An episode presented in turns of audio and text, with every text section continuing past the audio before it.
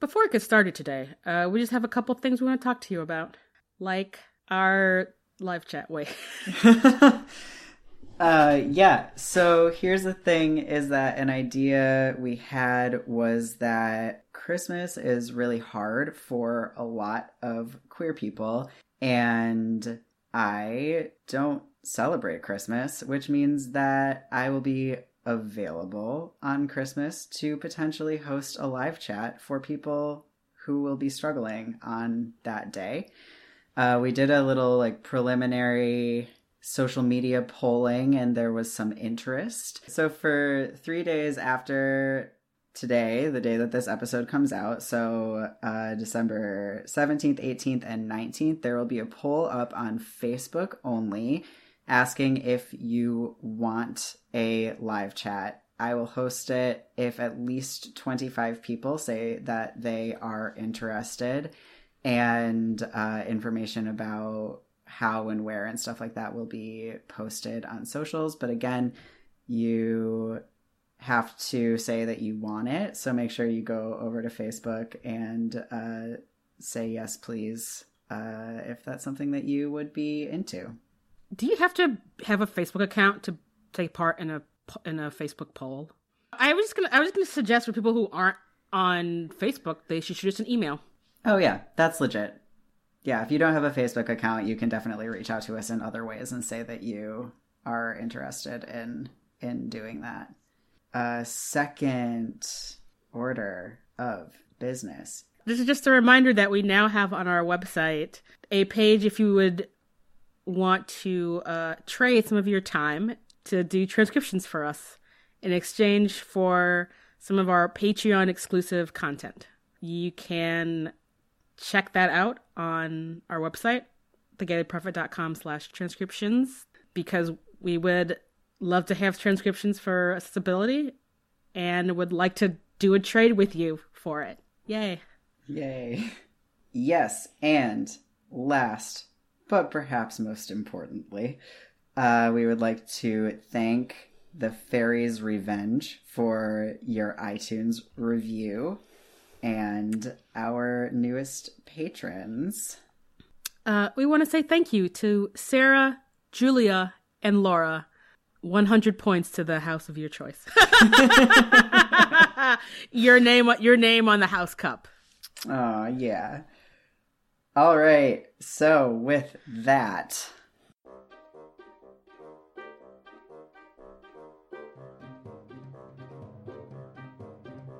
The Gayly Prophet operates under the assumption that you have read the books. If you haven't read the books, go and read them. They're wonderful. And then come back to us. Otherwise, you're going to be spoiled. And that's your choice in this world.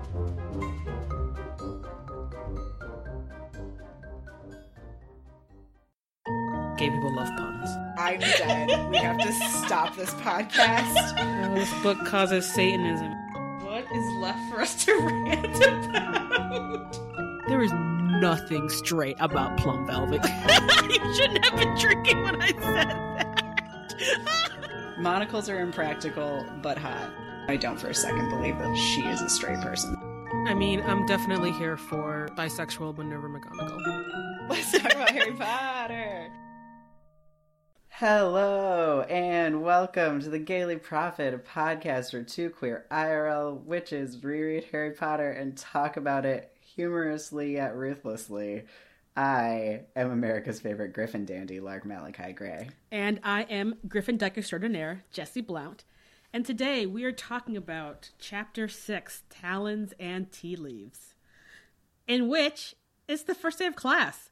The gang has their first divination class, taught by dramatic hippie Professor Trelawney, who makes a handful of vague prediction and sees the grim, a death omen, in Harry's tea leaves. Everyone's freaked out, but McGonagall tells them that divination is crap, not like the hard science of transfiguration. after after lunch is care of magical creatures, taught by our girl Hagrid, who shows them beautiful hippogriffs, which Harry rides bareback, not a euphemism. Jesse. Malfoy didn't pay attention and Buckbeak claws the shit out of him for daring to exalt a beautiful horsey bird. The gang visits Hagrid, who is moping over her shitty first day as a teacher. Yeah. Um I feel like we should acknowledge the fact that we look really fabulous right now. Uh, yeah, we are we are dressed for Yule. Yes, this is our our closest to Yule release, and uh, it's also one of the video recorded episodes for our ten dollar and up patrons. So, uh, hi, ten dollar and up I- patrons. I, I gotta show you my awesome unicorn holiday sweater. It is gorgeous. Uh, also, it's from Target, and the description on the Target website of that sweater says that it pairs with a variety of bottoms. to which I say, I see what you did there. Uh, yeah, whatever. Um, queer content writer at the for the Target's website. Cheers to them. yeah, cheers indeed. Uh, I, listeners who are not phys- uh, visually viewing us, I'm wearing more glitter than a drag performance uh, studio. What's the part where you get ready? Anyway, uh, Dress- lots dress- of glitter. Dressing room. Nailed it. I know how to say the words about things. and also a crown. I'm also wearing a crown. It's a very good crown. Thank you. Uh, anyway, so we're glittery and be unicorned and all that good stuff. And with that, we start this newspaper off with today's headlines. How dare you drink when I'm about to try to make you laugh? Oh yeah, that was a bad idea. we start this newspaper off with today's headlines. As troubling reports surface, Hogwarts Board of Governors launches a review and. Uh, How dare I try to say words when I'm trying to make you laugh? okay. As troubling reports surface, Hogwarts Board of Governors launches a review of teaching standards. Which is sort of a womp womp because I I love Hagrid, but she's such a bad teacher. I have a lot in education today. Yeah, me too. All right, we turn to the front page where we talk about all the things that don't belong in other sections of the newspaper. Jesse, you start. Malfoy starts off this chapter such. I have it written in my notes, drama llama. I don't know if that is an accurate statement, but I'm just like, he's just he spends most of this chapter swooning or pretending just like pretending to like make fun of Harry, and I'm like, you are just real extra.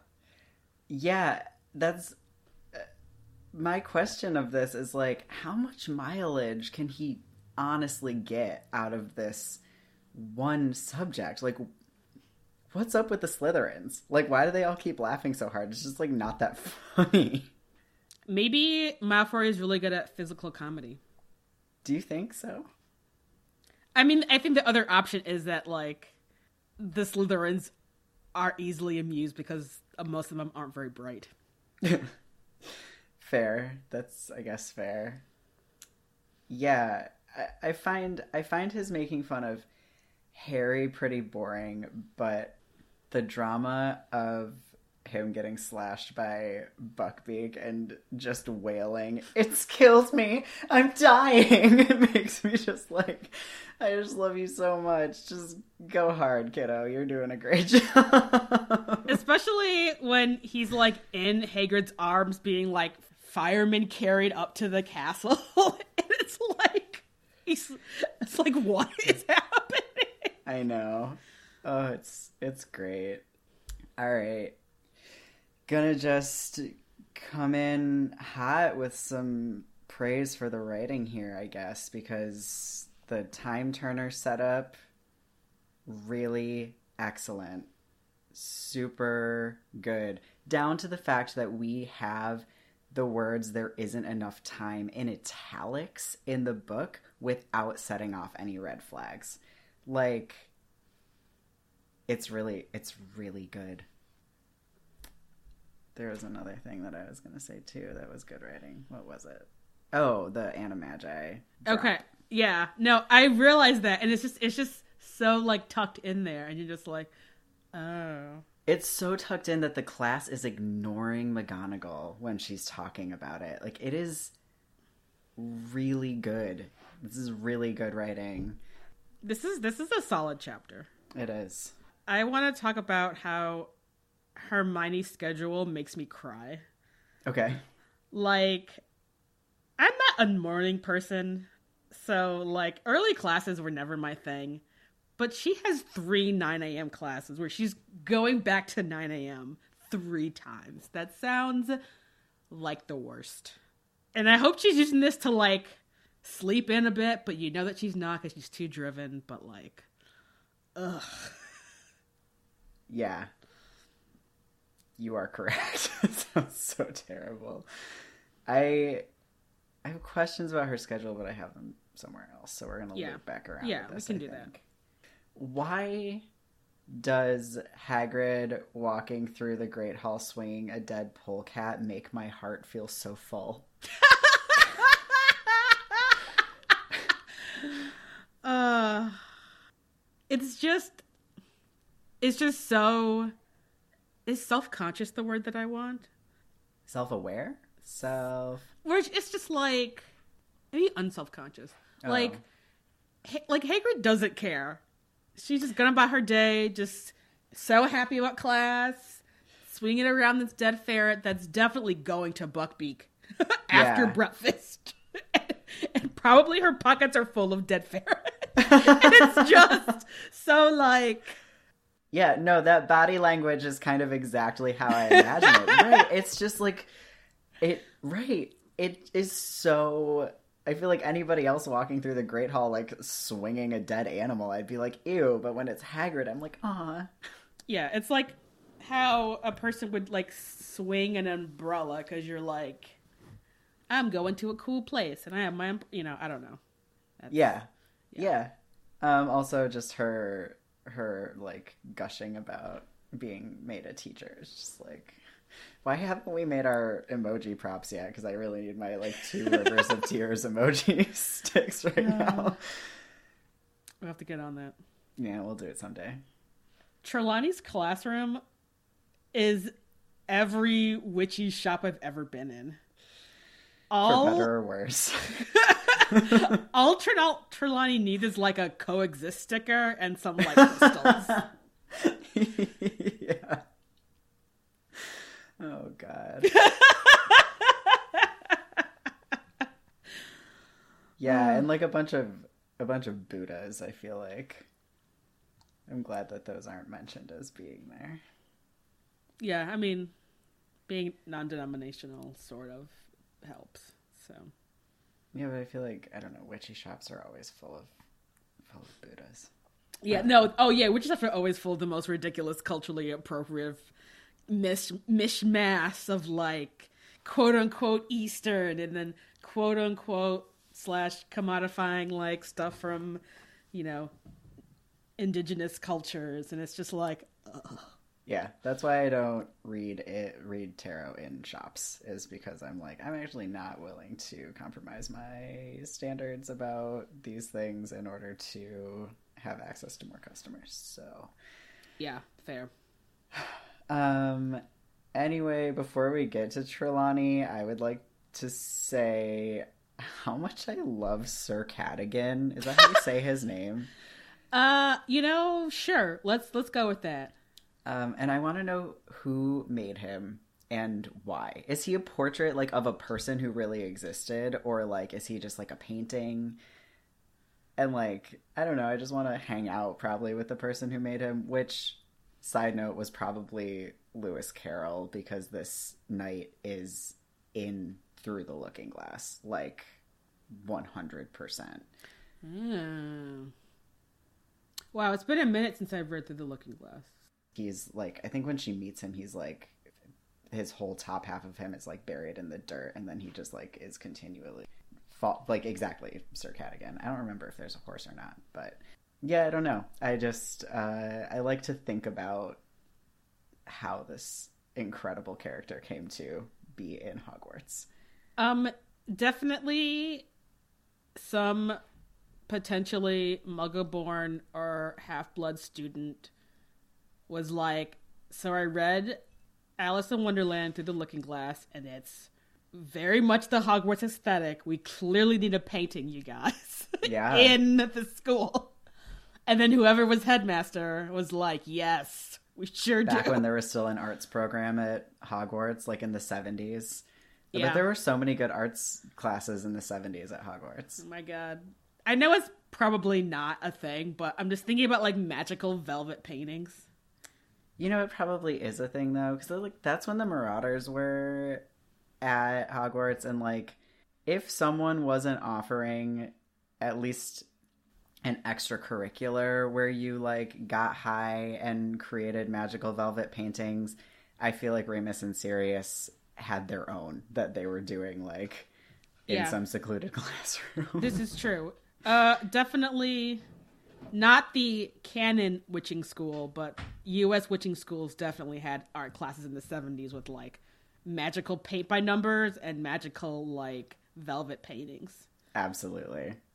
Um, speaking of Trelawney, uh, someone who also practices emerging from the shadows for a dramatic entrance of, in her classroom. Like, is is there like a class you take? Like, it's just like emerging from the smoke and the sh- the shadow, and it's like, Um, you know what? So, so I I failed to get my shit together in time to actually write the advertisement for this episode in time for this recording. We're gonna have to record it later so I can stick it in. But that something about someone offering a class that Snape and Trelawney had taken together about how to have your first day of class is exactly what I was planning on writing my advertisement about. Are your lessons leaving you feeling lackluster? Do you dream of delivering dazzling dramatics in the classroom? Do you ever lie awake at night wishing your students were awash in awe and wonder when you enter the room? Sign up now for Snape and Sybill's stupendous spectacles for stunning students speechless and spice up your stagnant scholarship. Course meets every Monday at midnight in the depths of the darkest dungeon.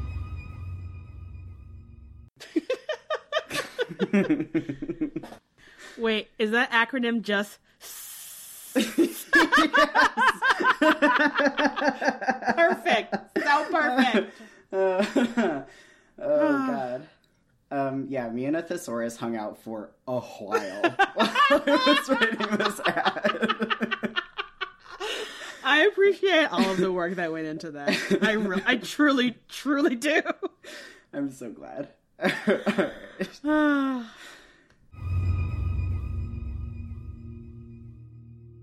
Really, the similarities are shocking. you know, I feel like they're best friends. Oh my god, I hope so. Like in They- secret. Neither of them would ever admit it. They, I mean, do you think they went to school at the same time? Do you think Trelawney is about? I mean, because we don't really ever get a sense of like how old she is. Yeah. I mean, not to, not you don't have to go to school together to be friends, JKR, but I because like she's like never in the Great Hall, so like if her and Snape were hanging out, no one would know but them. Right, that's true. I'm trying to think about how the fact that he like interrupted her interview for her job with Dumbledore would play into their potential friendship and also she knew who he was when that happened, so obviously she knew him, but kind of everyone in this world knows each other, so like Yeah. a lot of questions here. I don't know, write to us listeners. Do you have any Trelawney Snape friend fics that you can send our way? Please do. We could make one Oh for the queer Blair. They just get drunk together. I think is really what that fic would be. Absolutely. Yes. and laugh about freaking the students out. yeah. They just like scheme. They're like, no, I'm gonna take that line. All right. Oh, just a little, a little LOL at Harry saying that he's had. This is year three. He's had enough bad experiences in the Forbidden Forest for a lifetime. And I wrote, but oh well, he dies there later. Hate the Forbidden Forest. yeah, fuck that place. yeah. Uh, his kids will never listen about not going to the Forbidden Forest. They'll be like, "Whatever, Dad. It's not that bad." Yeah. Um, Hermione gives zero fucks about Trelawney. That's my editorial. Wait, Okay. no. All right. I, I only have the one. That's have to- fine. That's fine. Okay, I'll go on to my next point, which is is Lavender Brown Muggleborn? Sure. Because she's the only person besides Harry and Dean who don't know what a Grim is. Hmm. yeah. Let's make And- it canon. And so I'm like, that seems like enough canonical evidence that she is Muggleborn or maybe a half blood or whatever. So, anyway, Yeah, sounds good. yeah. Um, I wanted to say that I think that Ron's joke about seeing a bowler hat and saying Harry's going to work for the ministry is funny. It is. I think it's a good joke. Uh, actually, their entire interaction in the class is actually really funny. It is. It's like you're gonna suffer, but you're gonna be happy about it, and I'm like hashtag mood, I guess. yeah.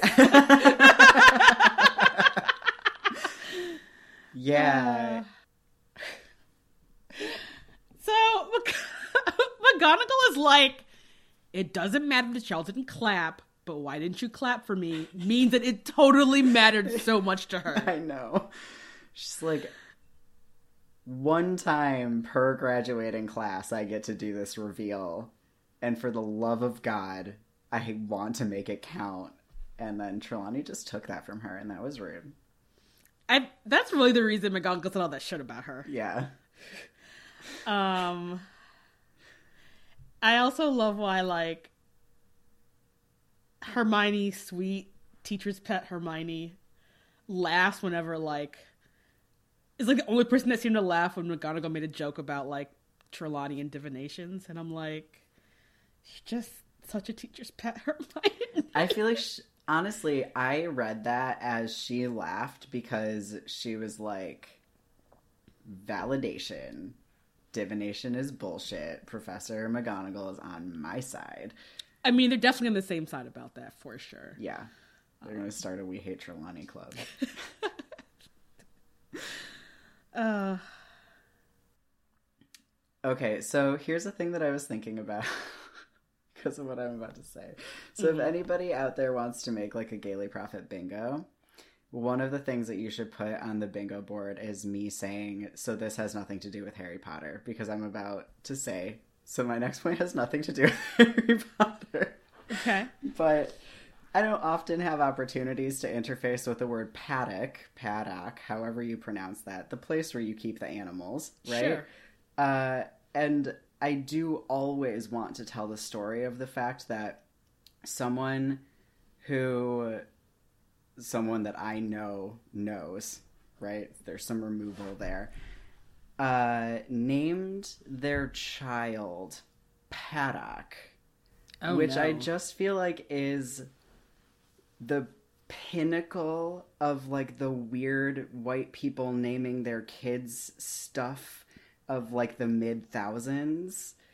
It's like I feel like Paddock is honestly a step beyond Apple, That's like that's like meme territory. right? It's like really why not go all the way to like pigsty? Like what are you doing?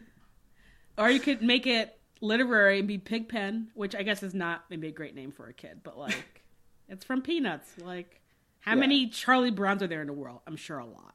True. It's true. So I have to give props to Ron for his slightly mean but very succinct point about Hermione, which is she hates shit that she's not good at. Mm-hmm. Which I guess this is probably an ADHD mood, but there are a lot of things that come easily to me because I'm smart and because in school I feel like there's a I could there's some things where like my ability to do that meant I did well in school in some ways means that now as an adult I don't I haven't really built the capacity to like work hard at things I, I don't I, that I can't and that I don't immediately pick up and take to. Mm-hmm. And I just really hope that as an adult, Hermione learns how to like work at things she's not good at, or she's gonna be a very sad adult. Yeah.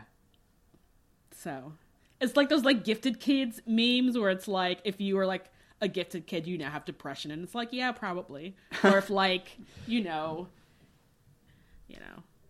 Anyway, I'll have to pull some of them up, but just like s- stuff like that, where it's like teachers encourage you because you were so smart, and now you don't know how to function as an adult because you don't learn some certain skills. Anyway, that's very rambly, but I think you know what I'm getting at. I totally know what you're getting at. Yeah, for sure. Yeah, I feel you. I just want to know which muggle-born kid used binder clips to close their monster book. I like read that and I had a very clear image in my brain, and then I'm like, that is really funny, but which one you did that? Same. There's not not a lot of options because none of the Slytherins are Muggle-born. So if it wasn't Harry, it was Dean or Lavender, I guess. yeah, yeah. Unless there are other, I guess I don't know. There really other, whatever other Gryffindors are in his grade. I guess whatever. You're right. That's all of them. That's all of them. Um, Hermione used tape, which I'm pretty sure she cried about putting tape on a book on the book's cover, because she would ruin the integrity of the cover, which is a thing that I always feel bad about. So I know that she does too. Fair. It's probably a hardcover though, right? It's a textbook. I feel like you can put tape on a hardcover book without. But then you would. up. I mean, if it's if it's like leather, it's probably fine. But if it's like a like a paper, No, like, the covering. remember like shine like textbook covers are like that weird shiny material. oh yeah, that's true. I think it would be fine. Also, I feel like Spello tape probably is like that weird like whatever it is that they use on those like hooks that are super strong and you can hang anything on, but then you just like pull that weird tab at the bottom and they just come off your wall and don't leave any marks behind. Like it's magic tape. If you can't take it off without it ruining whatever it was taping, they're doing a bad job of magic. That's true. I mean, it basically held Ron's wand together for most of his second year, so That's true. poorly. All right, I have a couple more points. I just want to agree. I agree with Hagrid about hippogriffs seem beautiful, and I want to pet one. and I'm just like reading the description. It's kind of like they're sort of like giant haughty cats, where they're just like, "Oh, I guess you can pet me, but I have to decide about it first. Yeah. Welcome to the education section where we talk about this goddamn school. And today we will be starting off with our new teacher profile on Professor Sybill Trelawney, divination professor for the last like 11, Twelve? 12 years. Something like that. She's great. She's a bad teacher, but like, I am into her. Uh, how nice to see you in the physical world. Oh my Yes. god. so just definitely practices that shit. I mean, raise your hand if you think that I should start all of my tarot readings that way. Uh you should. You totally should. I am really into that. Uh, also, sorry, I just have like a couple quotes. So I'm just real quick. Yes. Also, uh, descending into the hustle and bustle of the main school clouds my inner eye. Same, one hundred percent same. That's why I don't go to parties. That's what I'm telling people from now on. Do I want to go to that event with you? I'm sorry, no, it clouds my inner eye. yeah, no, such a great explanation for her crowd anxiety. Yeah, exactly. if I I'm went like- to that, I would have to like do a line of crushed tourmaline. Can't handle that. I'm sorry. Oh god, the acoustics in the Great Hall just it would just ugh.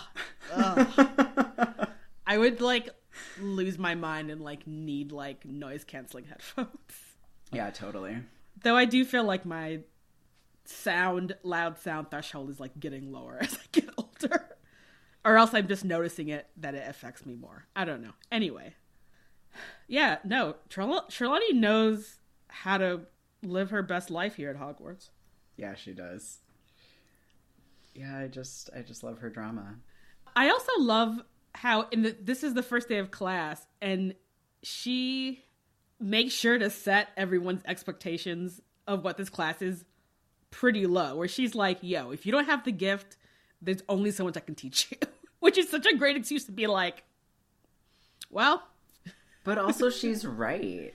I mean, she's also right, which is part of the bigger question about, again, why you would even teach divination if there's not necessarily something you can teach the same way you can teach, like, transfigurations or potions, you know? Right. And like one of my notes on that is like, why don't you have to test into this class? Yeah, it's like, it seems like a weird elective to have. But then it's also like, how would you. How would you test in? It just Jesse, seemed like have you not known that you were psychic since you were a small child? no. Okay, I have. Like, I mean, I feel like there's like a questionnaire. Like, how much do you know about what other people are feeling without them telling you? How many ghosts have you seen? Not relevant in that school, maybe.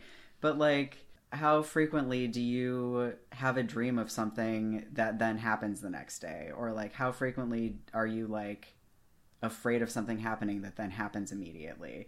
or like worried about a friend and then call them and find out something is wrong with them. Like there's it would be quite straightforward to just be like answer this questionnaire if you're above like an 80%, you're probably you probably have the sight and we can like help you develop that and if you're under that there's probably not a point in you taking this class. Yeah. I guess the other thing they could do is just keep her on retainer. And so if there's a kid who comes in and they're like, Yo, McGonagall, I had this dream and it came true. Like, and they can be like, you know, you need to talk to Yeah. our divination counselor. Right. Yeah, I guess I just feel like I feel like it's the same like in the real world where it's like anybody can like play with tarot cards and like read a bunch of books on tarot and like have a an understanding of how tarot works and that doesn't mean that you are like actually reading tarot. You know what I mean? yeah. like a good part of being like a a reader or like a medium or whatever is like a deeper understanding not just like a surface level like memorizing the textbook understanding. Mm. um and i would assume that there's lots of kids who come through hogwarts who have that to like varying degrees. And i feel like that's something that could be like an all ages class. Like you could work with different have different kids working on different things within the same class. So even if you only have like 12 kids in all of hogwarts who have the sight or might have the sight you could still have like a class that you're teaching. Right. so yeah i think i think she has a role there. I just don't think they're doing it right. Yeah, no, I mean, I I definitely agree that they're that this situation where you have it as like um mandatory elective kind of deal for like several years for a thing that it's like right, if you don't have these abilities and it's like kind of pointless. right and then if you're taking it when you have to take your owls it messes up your gpa which is crap you know Yeah. I mean, not that there really are is a GPA, but like, you know, it's the difference between however many owls and less than that because like you just literally could not do that work. Like, what is the point? Yeah. I have, a couple things. So one, I want to give Professor Trelawney props because she is the only professor who gives a verbal syllabus of what she's going to be covering for the entire year. She's Yeah. like, this section we're going to be doing tea leaves, we're going to be doing this stuff in the spring. I'm like, oh, you've like thought about, you have like a curriculum. Like, oh shit. the lowest possible bar. And like maybe the other professors do this and Harry's not paying attention, but I was just like, "Oh my god, you're actually doing the things correctly." I'm like, I feel like tears behind my eyes, and I can't tell if they're like frustration or like humor or like some terrible combination. I mean, it could be a ter- it could be a combination. I think it's a combination. Okay, so I, I want to do like initiate a Trelawney prediction watch, but I want you to finish like everything that you want to say about her first. I guess my only other thing is I don't know how I feel about Trelawney starting the kids off with reading tea leaves. That seems like sort of a difficult thing to be starting off people who are like never done divination before. Especially when like Harry notices that there's like playing cards. Like you could be doing like symbol interpretation or like runes or like something, you know. I agree with you. They should really be starting with like some book learning, but they really don't do that at Hogwarts. But oh, like yeah. honestly, first first semester divination should be like here's a list of like herbs that you can use to like enhance your sight. Here's a list of crystals and what they do. Here is a list of like generic symbolism for like any sort of interpretation, right? Like what does it mean when an eagle shows up regardless of if it's in your crystal ball, your tea leaves, your dreams, you know, whatever. Absolutely, that's what she should be teaching. She should be lecturing and they should be taking notes. But like they don't do that at Hogwarts. Uh Trelawney does not feel like doing that, and I guess I can't blame her for that. Um, but yeah, part of me's like, oh, if you just would have given a like a day introduction of like, here's all the ways of all the different divination like types, and like, here's this means, and right, like, here is a lot of you know common symbols that show up in a lot of different kinds of divination. Um, Hermione would have been so happy if that would have happened. Yeah, and and honestly, she's like sort of like working backwards. She's like find the thing and then like go in the index of your book and look up the thing, but then like you don't even know if it is the thing. Like there's got to be a like tea leaves 101 where you learn how to tell which way you should hold the teacup to interpret a you know, shape and stuff like that. It's as always like the pedagogy at at Hogwarts is just like throw it in the trash. I touched my glitter eyebrow and now my hand is covered in glitter. Anyway, Oh no! I mean, it was bound to happen. Um, funny story. I when I was looking up more stuff about like tea leaf reading, uh, I found an ebook on the like Gutenberg Free Book Archive about reading tea leaves that has like how to do it and like which way to hold your cup and which way to swirl your tea and which and like the direction to read the tea leaves, which Trelawney should have at least given them. yeah. Um, and it's actually cool because this book does have a list of like symbols and like what they mean, and it correlates pretty much to what the kids are saying. So I wonder if this is the book that either this is very common, if this is the same book J.K.R. read when she was like, "What does an acorn mean?" so. Anyway, I have, I have a link of it. Maybe you can put it up on our socials or something. Yeah, put it in the show notes. awesome. All right, all right, all right. So our new uh our new segment, Trelawney Prediction Watch. So here's how this is gonna go. I'm gonna start a document where I write down every prediction that Trelawney makes. They proposed on which please that everything that she predicts comes true. I don't know if that's true or not. We will be investigating. Either way, we're going to read the ones that she said in this chapter. We're going to be watching for them to happen. So here's what we got that Neville's gran is sick, that Parvati needs to beware a red haired man, that everyone will get the flu in February, which is not the best prediction in terms of uh, impressiveness. Uh, that someone will leave forever at Easter. We already know that that one is true. Hermione's going to peace out. Mm-hmm. That Lavender's fear will come true on October 16th. That Harry will die. And then two about Neville that I would like to talk about because I think that they are bullying.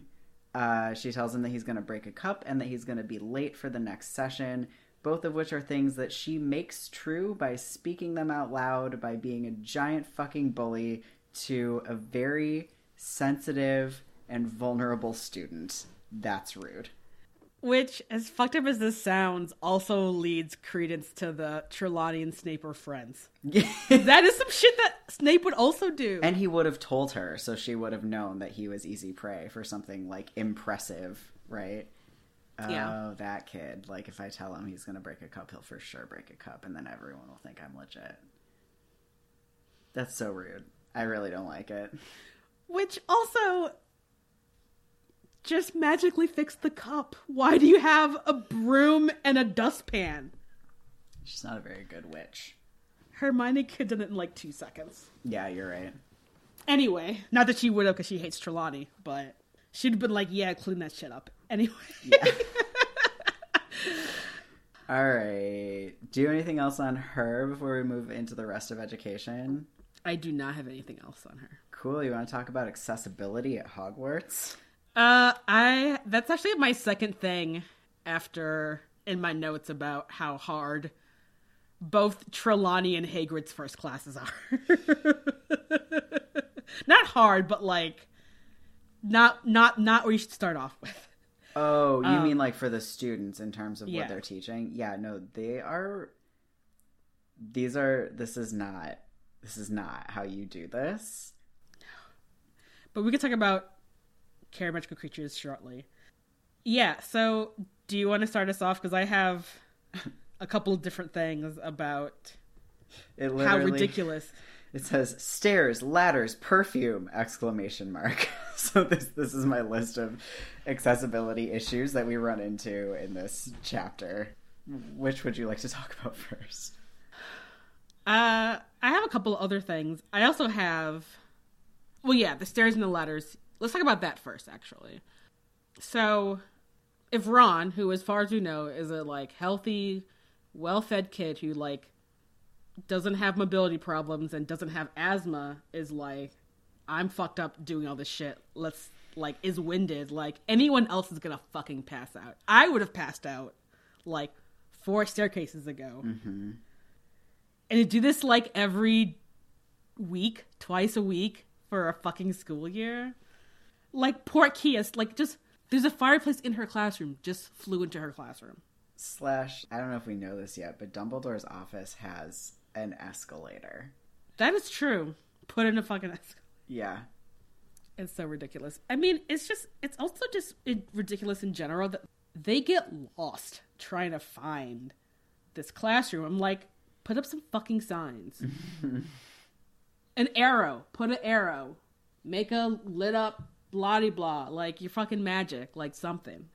Yeah, that moment when Hermione's like that way and Ron is like no that's south I can see the lake that moment gave me anxiety because I, if anyone knows if there's a term for what I'm about to describe will you please email us because I would really like to know like what this is but like to say that I have no sense of direction is an understatement like I in a house with more than one floor do not know what room is above or below me unless I imagine the view out the window of that room. Like I have I have to like memorize landmarks to be able to like get back to the room I left in a doctor's office if I leave to go to the bathroom. I will never be able to make it back out unless someone like points me down the correct hallway. I have less than no sense of direction.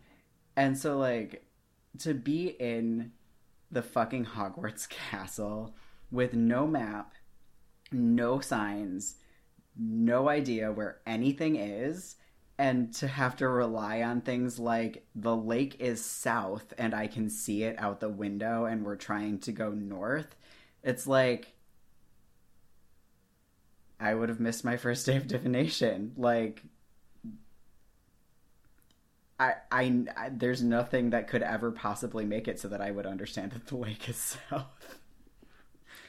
I feel like it's like a spatial awareness thing. Something about like how you can envision like stuff in relation to other stuff. I, I don't know if that's the exact like the term though for what you're describing, but someone should definitely write into us. Yes, please. It's even like uneven because even like the landmarks to find things are unclear. If it's like, I mean, if The there's a portrait, move. The staircases move. The portraits leave their portraits. Yeah. I mean, thank God that like Ron is aware that the lake is south. Yeah. Good on him for having a good sense of direction. And the worst part is, is that like they don't even learn the spell, the like the compass spell, until like next year. And only because Hermione finds it and thinks to teach it to them. Yeah. Also, yes. Like, if they're not gonna have signs, at least teach all the kids the fucking point me spell. Especially first because day. it's so straightforward. It's the only spell that's in English. That is true.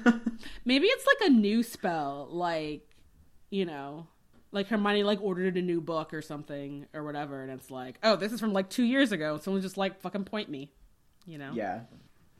Yeah. Yeah, Trelawney's classroom, like stairs stairs are rough. There there are potential workarounds for stairs. Ladders, on the other hand, her classroom is completely inaccessible. That's crap. Also, it's a fire hazard. I feel like she does it on purpose so she can just be like, I'm just hold up here the top, the very top of the North Tower. Like, she doesn't want to be found. No, she doesn't. She doesn't want she doesn't want anyone to easily just like come into her classroom and like be like, "Oh, Professor Trelawney, like I just popped by for a chat or ask some questions." It's like, no, you have to seek her out. But like, here's an idea where teachers' classrooms and their like quarters where they live are different places. Wild idea, I know. I don't mean to like throw everybody off, but like that could still be where she lived, and she could teach somewhere that kids could get more easily. Yeah, it is. It's bullshit. It's such bullshit. So my last thing is like the perfumed fire in her uh her classroom, which is also like a serious um accessibility issue. Things with strong smells trigger migraines, asthma, all sorts of shit for people. So many issues. Don't don't have a perfumed fire in your classroom. That's like really rude. And like the windows are closed and it's like hot and stuffy already. It's like, ugh. Her classroom sounds so terrible to be in. Yeah, nothing. Nothing about that sounds great or conductive to learning. No. Care of magical creatures. I would like Hagrid to say that you can't insult a hippogriff more than one time before inviting children to interact with a hippogriff. Yeah, Potentially like five times. or maybe even that thing where it's like, I want y'all to repeat it back to me that you don't insult the hippogriffs, or they will claw the fuck out of you. yeah. And what happens if we insult a hippogriff, children? They slash us with their talons. with their six their six inch long talons that are probably like the width of your wrist. Like, d- like don't. Right, you really need to drive that home before you let the, the children in the paddock with the hippogriffs. Yeah. Also, they're beautiful. They're not ugly, Malfoy. Yeah. but yes, you're right. You should, that should have been like really emphasized not to insult the hippogriffs. Yeah. I feel like honestly, Malfoy intended for that dig to be like for Hagrid and Harry and not so much because he didn't believe that the hippogriff was beautiful. Yeah, so hippogriffs seem uh, really hard a thing for people who have not taken any care magical creatures classes. They couldn't read the book that she recommended because no one could open it. So they couldn't even look in the book and be like, "Oh, hippogriffs, big block letters. Don't insult them." Okay, great. Right. In in my book when I was taking my notes and Hagrid's like, "Great, Harry, go ahead and climb on, like go for a ride on this hippogriff." I just wrote, "Hagrid, no, like that's not uh, that is not a day one thing. Don't do that. Don't do that at all."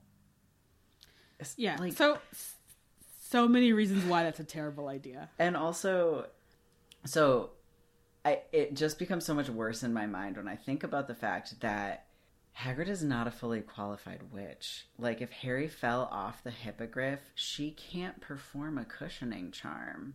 to make sure that he doesn't die, Harry would would just die. So like I kind of feel like Hagrid needs an assistant who can do magic. Yeah. I mean, in reality, so many teachers could use TAs, but Hagrid especially needs a TA. Yeah. If nothing else, to have another adult supervising however many kids around all of these dangerous hippogriffs. Right. Why is Care of Magical Creatures a class that has two groups? There's only the eight of them in divination, but there's like 16 kids in Care of Magical Creatures. That is not logic. Yeah, I don't know. I don't. I don't understand uh, again how many kids are at Hogwarts, so I don't understand anything about the class sizes. Also, I just want so I I also so on top of don't let the kids on the hippogriffs. Uh, I just want to talk about how it's really not a good idea to ride a horse bareback if you don't know how to ride a horse. like, good thing Harry stayed on. Yeah. not that a hippogriff would ever let someone put a saddle on them. Oh, I mean, no. They, no. I mean, you would only need to ride a hippogriff bareback. But, uh, so I'm not a horse person. I'm not, I don't know a whole lot about horses. This is from what I've read on the internet. But it seems like riding the skills you need to ride a horse bareback is slightly different than the skills that you need. Like the physical way that you're riding it is different than the physical way that you ride on a horse when you're in a saddle. And Harry's never been on a horse, let alone a flying horse. And it's just like, all right, you you've, you've been on a broom. It's the same. It's not the same. Yeah. As Harry points out very quickly. yeah. Uh, yeah, Hagrid and Trelawney are both not qualified to teach. Not at, not in the slightest. Welcome to editorials, where we rant about stuff. I almost forgot what we did in editorials because it's been so long since we recorded. I was like, what do we do here? My editorials are all kind of questions, but Hermione's really rude to Trelawney. And my question is like, what do we think about this? Like, where do we land on Hermione's attitude towards Trelawney? I guess I have a few thoughts about that. As funny as like Hermione giving zero fucks, it is pretty rude because it seems like Trelawney probably gets that a lot of people being like divinations, you know? Yeah. And it's, I feel like she like plays it pretty cool about it. Like, I mean, Trelawney gets some digs back in a way at Hermione. Yeah. I wouldn't say it's out of character for her, but it is a little shocking. Like, just from jump, she's just like, "Oh no, fuck this." Mm-hmm. Yeah. So I guess like, and then like the uh, the second piece of that for me is like, what do we think of Hermione's dismissal of divination generally? Because I don't, I don't think I like it. I I think that actually fits into her character, and it kind of it reminds me a lot about the way Hermione dismisses things in the Quibbler, um, in which Hermione is like a hard facts, hard science kind of girl, and divinate. I mean, hard science in quotation marks as much as you can in a literal magic world, mm. and I feel like she doesn't give. She's like one of those people who it's like this doesn't logically make sense, so therefore it's bullshit. And it does seem weird because like Hermione is normally really good at like I mean she's very like empathetic and she's good at like feelings, but like she can't make the step to believe in a thing that isn't conc- that doesn't have concrete evidence behind it. So it's uh, kind of like she's running her experience in the magical world through a translator to her experience pre Hogwarts, where it's like potions is chemistry, like it's not chemistry that I can understand in the same way that I could under like that I understood chemistry in the Muggle world, but like it's still something reacting with something else to create a result. And like transfiguration is math question mark and like etc. So she's sort of like, okay, I understand how like A leads to B in all these other classes, whereas because it just seems like divination is real, right? Even if Trelawney is kind of a joke, divination is legit, right? And and Hermione should know that from reading. There should be things in a lot of the history books that she reads that say that like something was divined, something was prophesized, you know? And why would she not accept that as true? I don't know. I mean, I think so I don't I don't know if she's necessarily filtering all of her classes through like this is like science as much as I think that she's the kind of person who has the kind of mind that's like oh I need like hard facts. And I think if her I think if Hermione hadn't been a witch, she might have gone into like the sciences. I mean, obviously with a more sort of like you know, leftist progressive bent, but she would have I mean, she would have killed in in, in any of the sciences. And so and and but here's the thing that even I think the the books themselves put into question about prophecies is does hearing a prophecy means that you have to like it's like self-fulfilling is that if you didn't hear it or know about it it wouldn't happen Mm. because if like Voldemort hadn't heard fucking half of the prophecy about him and Harry, like he wouldn't have gone and tried to kill Harry, and he wouldn't have, you know, created the instrument of his downfall. Right. You know, so, so I think that I can see how Hermione would be like, these aren't true because hearing it makes them true, as opposed to being like, I don't know, it. It, it is bewildering because I feel like this is the part about Hermione's character that I have never associated with because I'm like, oh fuck yeah, ghosts, aliens, weird shit like that. I'm here for it. Yeah. and so it's weird for me to be like, but Hermione, you, you're a witch in a magical world. Why don't you believe in shit that like people don't know about? Like that doesn't mean it's not real. Right. Like magic, you're in a magical Right. world. So yeah, I guess uh, I uh, the other thing is that like prophecy is only part of divination, right? Like that's just true.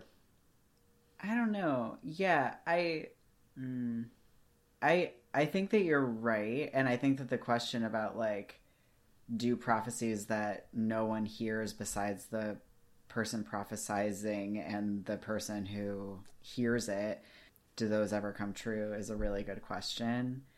I do want to say that I feel like this is a really a thing that you know how there are a lot of things that when Rainbow Rowell wrote Carry On, she just like really fixed some flaws in Harry Potter, and this is one of them. Um, I think the line in Carry On is uh, Simon is saying that when he first got to Watford, he didn't believe in portents, and Penny, who is the Hermione character of Carry On, tells him that not believing in portents is not is like not believing in beans on toast where it's just like you're in a fucking magical world. Of course portents are real. Like of course he and he uh, i think also he's like i thought the veil thinning was a myth and she's like why would you think that? Like look around. Look Yeah. where you are of course this is a real thing and i i like sort of this like character development that we get with Hermione and like her sort of like leaning into her own agency that happens as a result of her dismissal of divination but also I I feel like it might just like be inaccurate to her character.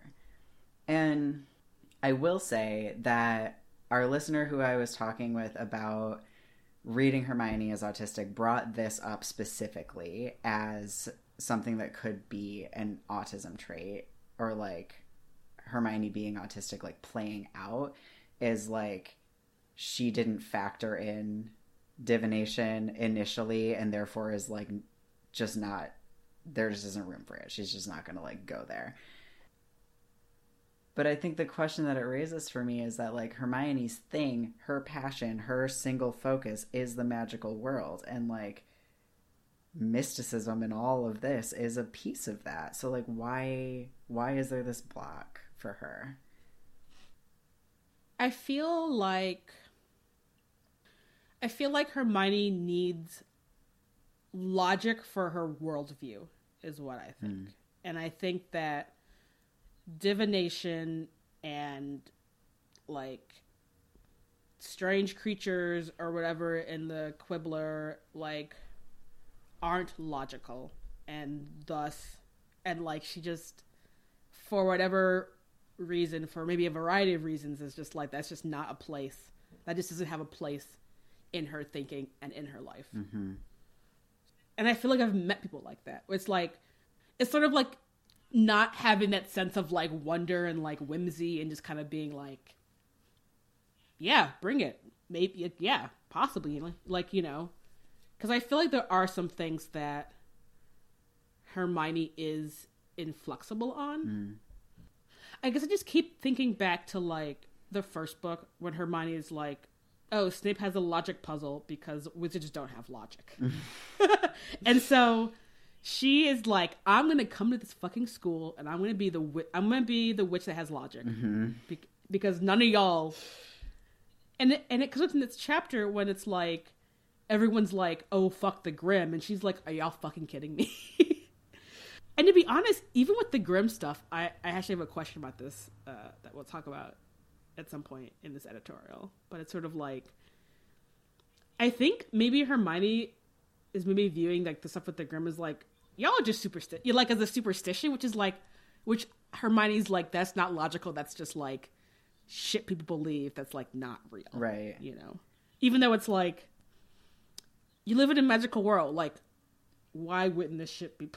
possible? right, and like especially because like one of her two best friends is like, no, like my uncle died after seeing a Grim, and and she's just like coincidence just like totally brushes it off not not even and this is before ron says the mean thing to her about not liking being bad at something right? So like she yeah. this is something that could potentially be like a really big thing for ron like and she just is like whatever.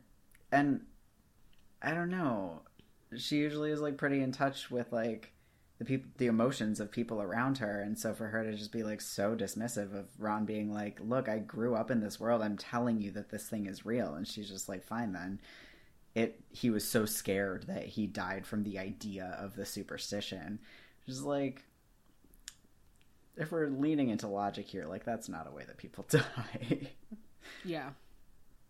Yeah it is very bewildering I think and I and I think so. Like my only other thing that I have here in editorials is like a extension of this, which is like, what do we think that J.K. Rowling thinks of divination based on what we see of it here? And maybe this is something we should revisit later in a potentially shorter chapter because we've been going for a really long time. Maybe we can just keep an eye out for for this as we move forward. I yeah, I think I think we should keep kind of keep an eye on like kind of like the overall question about how prophecy plays out in these series and like how how it works and sort of like, you know, free will versus like a set fate, you know, set destiny kind of stuff. Which I mean actually comes up at the end of this book, so I guess we'll talk about that when we get to that chapter about like Harry's like, "Oh, I should have fucking killed let Sirius kill Pettigrew, and now it's like I've done this thing. And it's actually this is sort of related. Is the way that Grims are described? I'm actually not. I'm I actually wonder. I actually have a question if Grims as an omen of death are an actual thing, or if they're just like a witching world superstition. I'm gonna read you some stuff on Wikipedia when we get to health and science. I actually have a lot of this. Probably very similar stuff, actually. Because I feel like, because we, I mean, so we, so we talked all about Hermione, and this actually feeds into my next point about even McGonagall's like divination is an imprecise branch of magic. Like Trelawney always is like predicts someone's death at the beginning of class, which is fucked up. You should not freak out your students like that and predict No, when it's gonna die. spending so much time with Snape. Uh, yes. yes. So- and so, yeah, I mean, because obviously, like, Harry, you know, got this dog shape in his tea leaves, and, like, you know, we think that he's seeing a death omen, but it's really just Sirius, Right. you know? Which I 110% believe that Sirius was totally pranking people, thinking that they saw a Grim and being like, LOL! Totally. Oh, you saw a big black dog, you're gonna die now. but yeah, just like just like the reaction of like all of all of the students in divination class is sort of like I mean, we don't get any additional evidence in the book that like Grim's like Grim as death omens are real or that death omens in general are real. So I think it for for me at least puts into question if this is like a witching superstition that occasionally happens because weird deaths happen in the witching world all the time. Huh. I mean, I feel like I would say reading a Grim in someone's tea leaves is not like because we just saw a dog in your tea leaves, right? And and like it's a sign of like a faithful friend. A dog showed up in Harry's tea leaves. Sirius, fucking faithful friend, the faithfulest. So like it shouldn't be a literal dog that we interpret as the grim in someone's tea leaves. It should show up as something else if it's showing up in there at all. So I would say Trelawney is using some sort of some like uh creative liberties or something like that to just like find her moment to predict someone's death and like of everyone's death to predict Harry's is the most likely. So just roll with it. Um but I Also, you you know, she wants to troll her BFF's most hated student. Yeah, so- absolutely. um yeah, I mean that's who she really goes for, right? Is Neville, Harry, and Hermione. So we are really accumulating some evidence that she and Snape are besties. Yeah. Love it. Um, but I- I, think that Ron's right. Like, I think that his weird Uncle Bilius like saw Grim and died. Like, I think I I think that they're real, but I don't think that it's a real thing that you can like read in in tea leaves. I guess is my answer to this. I do like that. So I have one more thing, which is less of a question, is more some speculation about McGonagall, uh, who I mentioned before is also a hard science kind of person, where she's like, I like the tangible magics, like transfiguring one thing into another thing, which is already like, all right, McGonagall, okay. And then I was just like thinking if like McGonagall was like just a regular lady that she would be teaching like a science, like physics or something or organic chemistry, I don't know.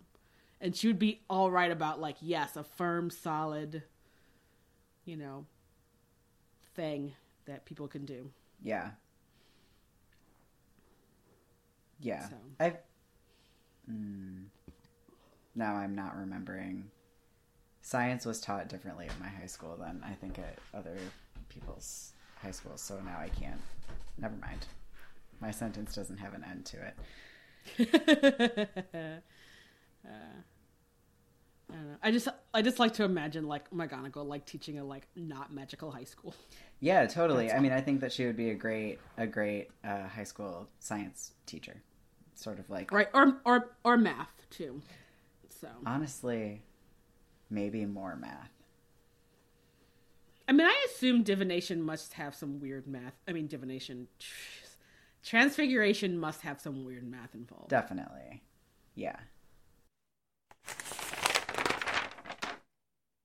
Welcome to the health and science section, where we talk about things that are loosely related to health and or science. Sounds like we're going to start with Grim's. We sure are. Go ahead and go first. Well, no, you sh- you sh- you should go first. I'm just going to read to you from Wikipedia. That's not exciting. You go ahead and go first. All right, all right. I have so I have some. Mine is highlights from Wikipedia. Okay. Uh, so the Grim, and or the black dog is an actual folklore thing that it seems to be for the most parts of the world is either like a ghost or some kind of like demon or demonic presence, depending on the country. Um, England has a fuck ton of them, like for whatever reason. like it seems like every region of the UK has a weird black dog superstition of some kind. But weirdly enough, the one that Trelawney mentions, the church grim, They're protectors. they're protectors. But it says in the Wikipedia page that they're protect churches and churchyards from devils and robbers, but also witches. So it makes sense that as a witch, good. they see Excellent Grims- reading skills, Jesse. Holy crap. Good job, bud. so, like, something that in human mythology is a protector, absolutely, in which mythology or reality, if this is something that muggles basically like manifested to protect their churchyards from their idea of witches would be something that would harm witches.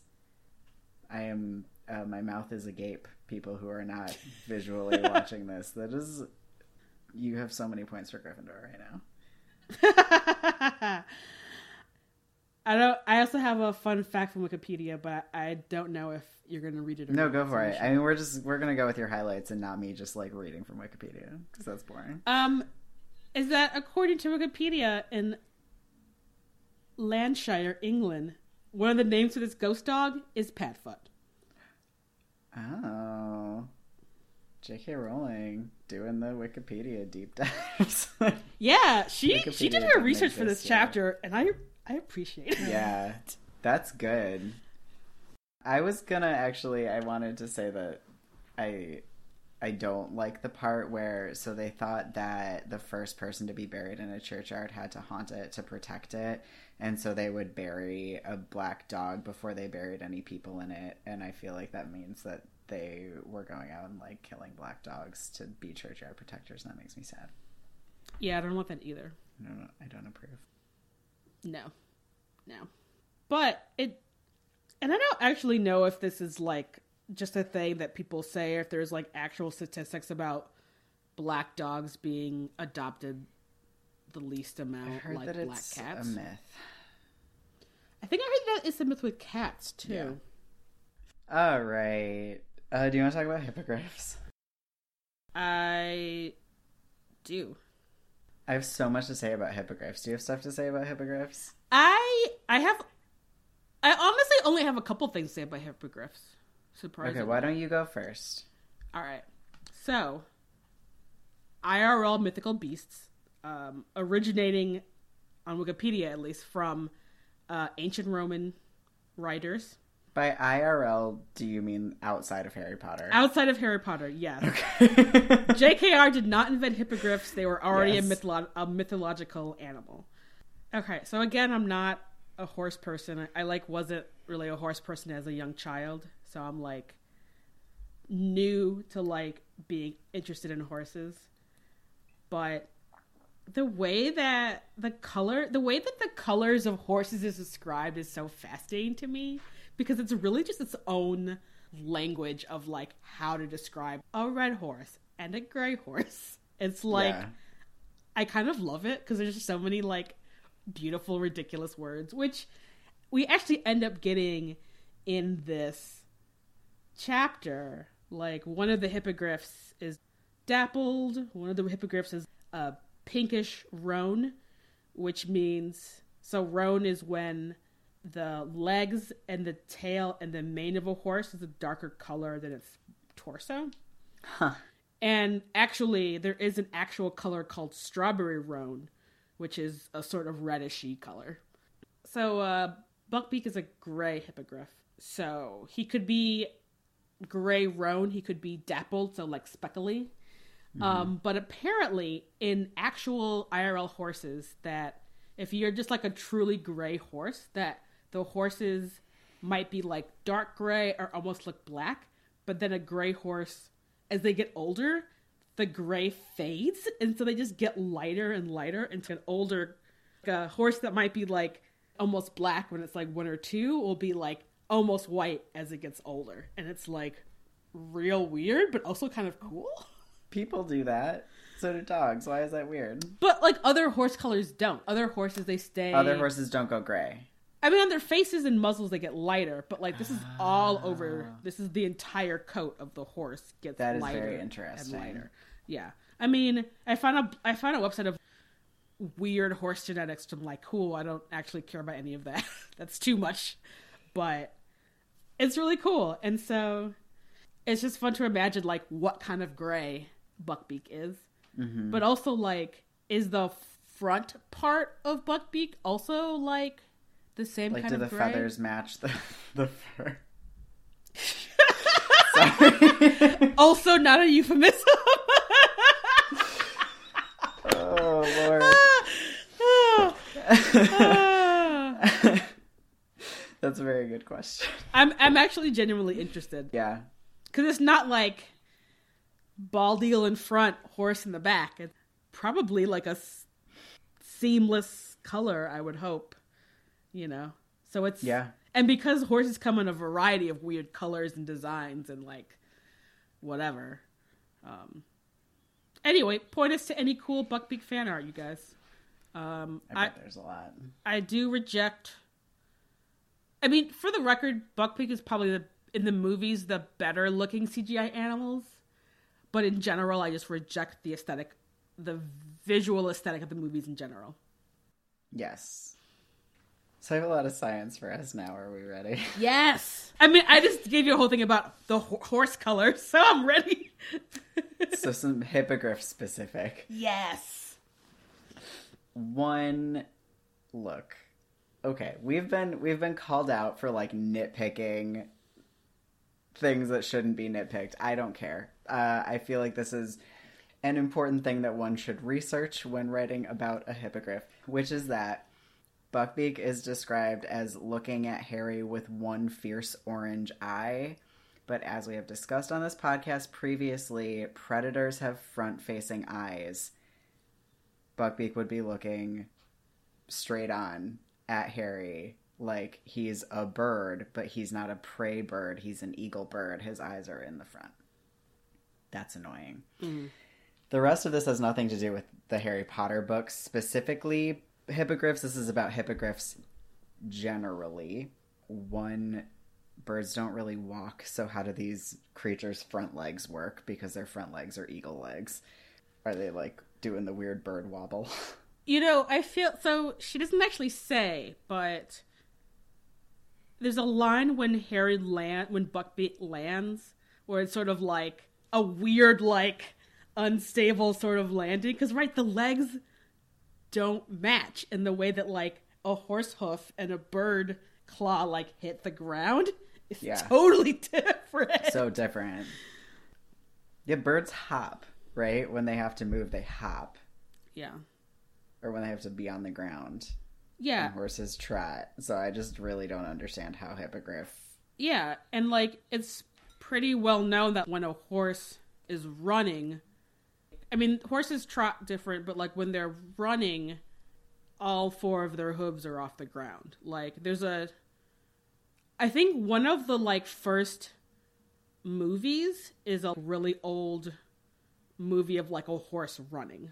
Hmm. So you can see sort of beautiful but also very strange mechanics of how horses move. I'm gonna find that video and we can post it Okay. in the show notes. Yeah, it's like Yeah, because, like, what does it look like when a hippogriff gallops? Like, that doesn't make any sense. Can they even do that physically? they probably can't. So then, how does, like, the horse half not just, like, atrophy? You know? From lack of. I mean, if I were to guess, I would say that they must push off the ground with the horse half. Like the horse half sort of shoves them up. Okay. If does that I don't know. If it totally sense. does. Yeah. I, I mean, that's not really totally. I think how even birds take off, but So so she writes uh, Buckbeak as having a 24 foot wingspan, um, which actually is overcompensating. Uh, I I played with a ratio calculator online. He would only his wings would only need to be 18 feet for the average length body of a horse. So 18 feet of wings for 8 feet of horse would be sufficient as far as like eagle body length to wingspan goes. Um, however, if we are doing this by weight, a 13 pound eagle has a seven and a half foot wingspan.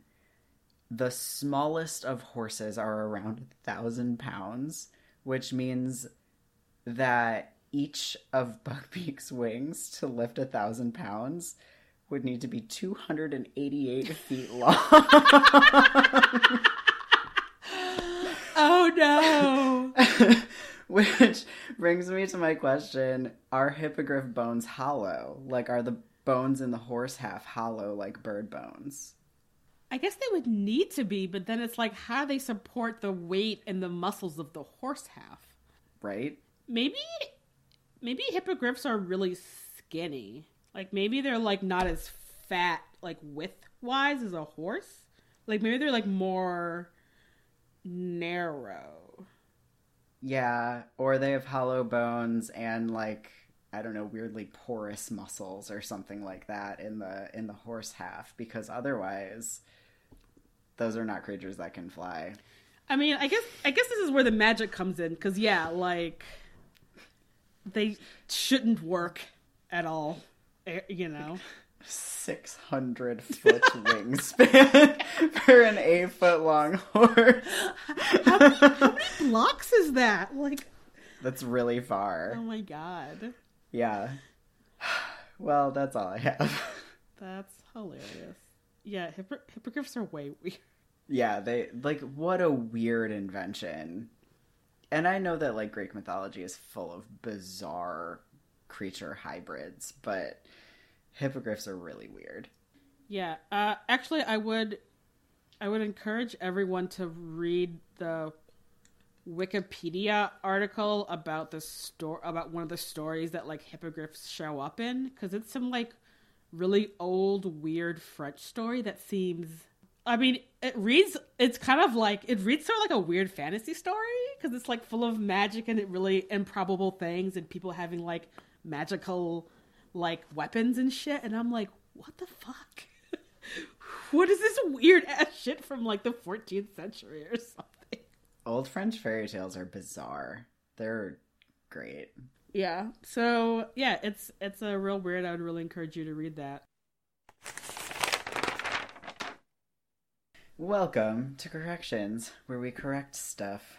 If Hermione has the option to be taking one of three different classes, all of which she is taking, why are all of the Gryffindors in divination and then all of them in care of magical creatures? Hmm. Like, literally, they all chose the same ones as Harry and Ron, and then Hermione's the is she then the only Gryffindor in arithmancy and Muggle studies? Yes, She must be. that's weird Yeah. Because these are electives. Like, what's going on? I mean, did they they did they say specifically that divination is all Gryffindors? That all the Gryffindors are there? No, that the that the class is just solely made up of Gryffindors. I mean, we don't see anyone who's not a Gryffindor there, but also we see Lavender and Parvati and Dean and Seamus. So, like, none of them are, except Hermione, are also in arithmancy or Muggle studies. But aren't there like 15 kids in Harry's class? No, in the Transfiguration. I mean, they just I don't know. I don't know where I got that number from. No. No, you're probably right about the the math just being off. I mean, just some of those kids should not be taking the same classes as Ron and Harry. It just is like such a weird oversight to be like, like, just not right Neville being in divination, right? Let him be in arithmancy that his grand would totally bully him into taking instead of divination. Yeah. Right? Yeah. So that's a big correction. My other correction is a very small correction, which is shouldn't the scarves in Trelawney's classroom be on fire? I think if you put a scarf over like an oil lamp, it lights on fire. Pretty sure. oh yeah, no, it totally would catch on fire. Yeah. Thank you for listening to this episode of The Gayly Prophet. You can find us on the internet at thegaylyprophet.com, at patreon.com slash thegaylyprophet, or on social media on Instagram, Facebook, and Twitter at The Gayly Prophet. Leave us a five star review. That'd be rad. Support us on Patreon if you're able. You should also tell all your friends about our podcast because that's fun and we appreciate it. You can also buy our merch. If you want to know what I'm up to in between episodes, you can follow me on Twitter at Jesse underscore Detroit or on Instagram at Live from Detroit. You can find me in between episodes on my website, which is larkmalakai.com, L A R K M A L A K A I.com, or on Instagram at larkmalakai or at radical healer. Our spoiler warning is by Sarah Sauer. Our theme music and the music under our spoiler warning is by Kevin MacLeod.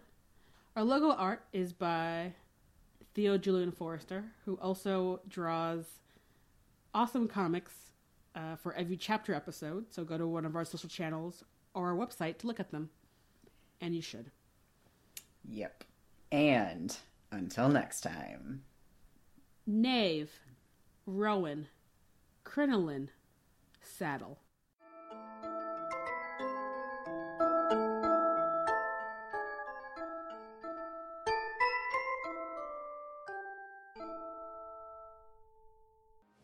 Queers Next Door is a podcast hosted by sex coach Lee and Megan Ashley. We take the topics you care about sex, feminism, kink, social justice, and entertainment and look at them through a queer as fuck lens. We also talk honestly about self care, mental health, and our experiences as polyamorous queers trying to date in Southern California. Listen, rate, review, and subscribe to Queers Next Door wherever podcasts are found.